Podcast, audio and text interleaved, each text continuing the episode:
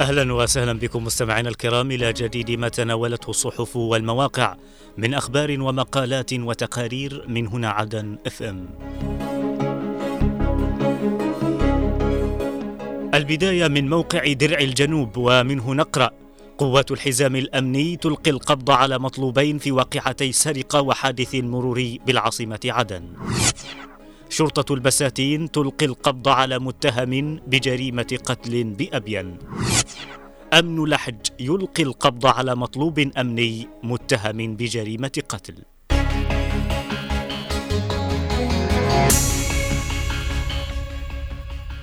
تمكنت قوات الحزام الأمني بالعاصمة عدن أمس من ضبط متهم تسبب بحادث مروري في منطقة الممداره بمديرية دار سعد بالعاصمة عدن وقال مصدر عمليتي أن السائق كان قد فر من وجه العدالة بعد تسببه بحادث مروري أدى لإصابة شخص.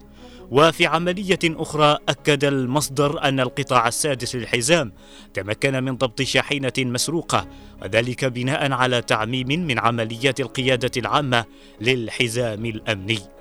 وتأتي هذه الإنجازات في إطار جهود الحزام الأمني لمكافحة الإرهاب والجريمة والقبض على المطلوبين.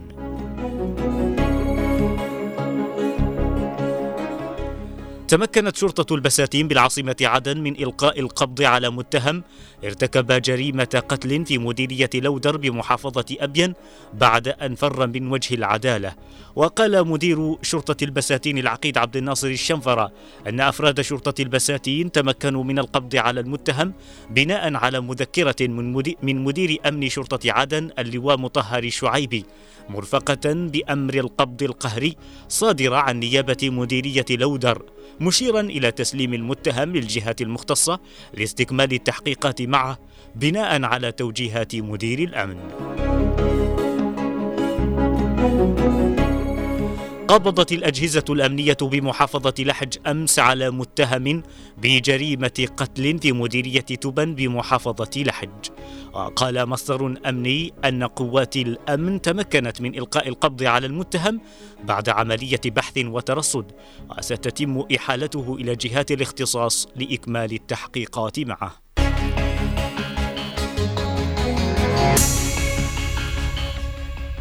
وإلى موقع المجلس الانتقالي ومنه نقرأ لخلق شراكة عمل باشا حيل تبحث مع رؤساء مراكز تدريبية في مصر. هيئة التدريب والتأهيل تنظم ملتقى تدريبيا عن مميزات الشخصية الناجحة.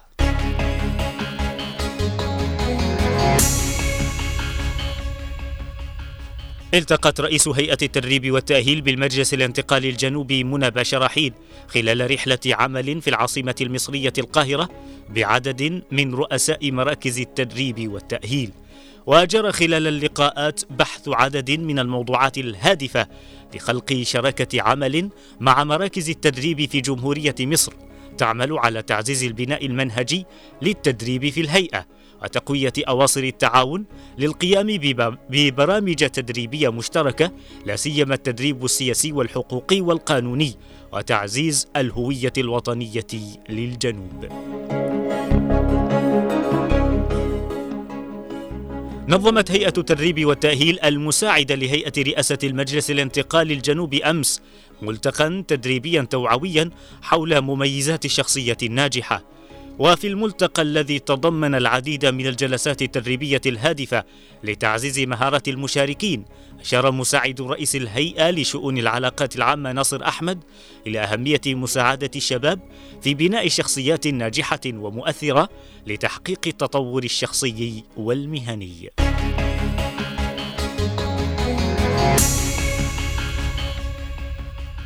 وإلى صحيفة عدن سيتي مستمعينا الكرام ومنها نقرأ الربيعي يفتتح وحدة طبية في مقر قيادة حزام العاصمة عدن.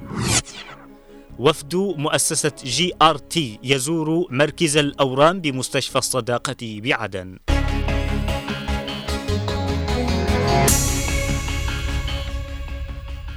افتتح قائد قوة الحزام الأمني بالعاصمة عدن العميد جلال الربيع أمس الوحدة الطبية والتشخيصية الجديدة التي تشمل عددا من الأقسام وذلك بمقر قيادة الحزام بخور مكسر. وفي الافتتاح أكد الربيعي على ضرورة الاهتمام بقوات الحزام الأمني من خلال تقديم الرعاية الصحية اللازمة لمنتسبيه مشيدا بجهود القائمين على الوحدة الصحية التي ستعمل على تعزيز وتطوير عملها لتقديم خدماتها الطبية.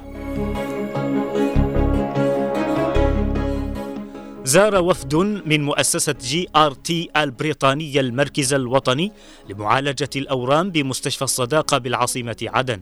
وخلال الزيارة أشارت رئيسة مؤسسة إنسان Care أمين الهاشلي إلى أن زيارة وفد المؤسسة تأتي في إطار التنسيق المشترك مع مؤسسة إنسان كير للاطلاع على الأوضاع الصحية في مركز الأورام ضمن برنامج إغاثي وإنساني شامل لتسيير عمل المركز وتوفير الإمكانات بما, بما, بما في ذلك تأهيل الكوادر الطبية وتوفير العلاجات.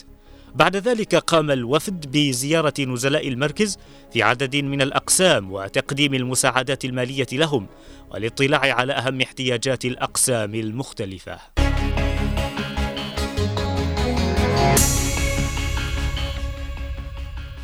وإلى صحيفة عدن تايم ومنها نقتطف بعضا من مقال كتبه قاسم عبد الرب عفيف إذ يقول فيه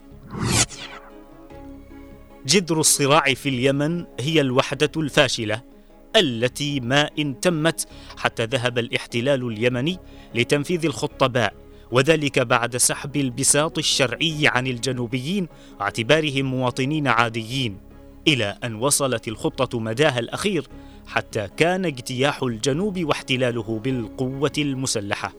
ويضيف الكاتب مرت السنوات وتصدع التحالف اليمني وتناسل إلى حروب متعددة ثم جاء ما يدعى الربيع العربي ليطيح بالمنظومة السياسية الحاكمة وتم اختيار شرعية مؤقتة في صراع شمالي شمالي على السلطة لا علاقة للجنوب به.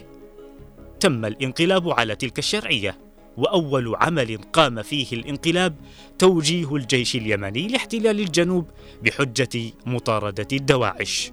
وهكذا نلاحظ أن القوى اليمنية منذ الوحدة الفاشلة لم يكن هدفها إلا احتلال الجنوب وحتى صراعاتها الداخلية فيما بينها ينتهي بالاحتلال للجنوب واستهدافه.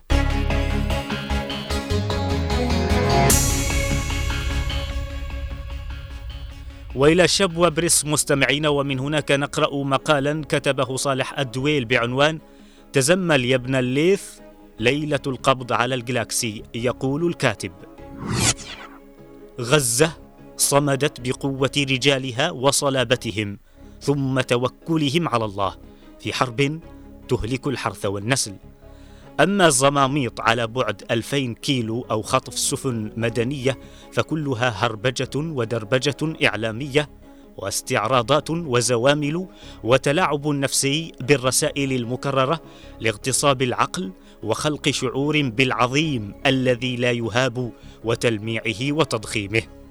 إذا كانت الحرب على إسرائيل جدية وليست مجرد فرقعات إعلامية فبالقرب من مسرح بطولة خطف السفينة توجد على الأقل ثلاث قواعد عسكرية إسرائيلية لا تبعد عن مرمى مدفعية ساحلية وضربها سيكون أكثر إيلاما لإسرائيل عسكريا واقتصاديا واستراتيجيا.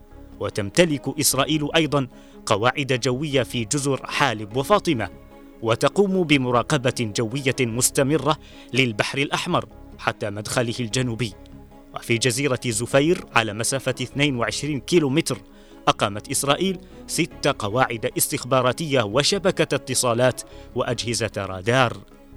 هذا هذا الصيد العسكري والاستخباراتي في متناول الميليشيات الحوثية وما تجرأ أن يضربوها أبدا. بل وما تجرأوا أن يضربوها أبدا. ولن يتجرأوا بل اصطادوا جالاكسي وجعلوا منها أكشن. بأن غزة انتصرت بها. وأن بايدن صرح إنه غير مستعد أن يعرض جنوده للخطر بعد تهديد السيد القائد. وتزمل يا ابن الليث تزمل. أيهما أكثر إيلاما لإسرائيل عسكريا واستراتيجيا؟ اختطاف سفينة مدنية مالكها يهودي أم مهاجمة القواعد العسكرية والاستخباراتية والرادارية التي في متناول الميليشيات؟ أظهرت نشرة ملاحية قدوم 41 سفينة في ميناء الحديدة وهو أكبر عدد للسفن في الميناء منذ سنوات طويلة. هذا الميناء الذي انطلقت منه القوة لاختطاف الجالاكسي كلها ترسو وتنتظر آمنة مطمئنة ألا يصيبها سوء. ألا يثير ذلك تساؤلات؟ وحين يتساءل متسائل كيف هذا؟ تكون الإجابة منافق عميل جاهل متصهين. قالوا لمغفل أيهما الأقرب من أذنيك؟ فقال هاتاك البعيدة. هذا المغفل كالمغفل الذي يصدق أو يصدق دبلجة اختطاف سفينة يهودي مدنية نصرا مبينا لغزة بينما القواعد الإسرائيلية في مدى مدافع هاون منهم ولا يمسونها بسوء. وتزمل يا عيسى الليث تزمل. فغزة ما انتصرت ببطولات رجالها بل بسيطرتنا على الجلاكسي.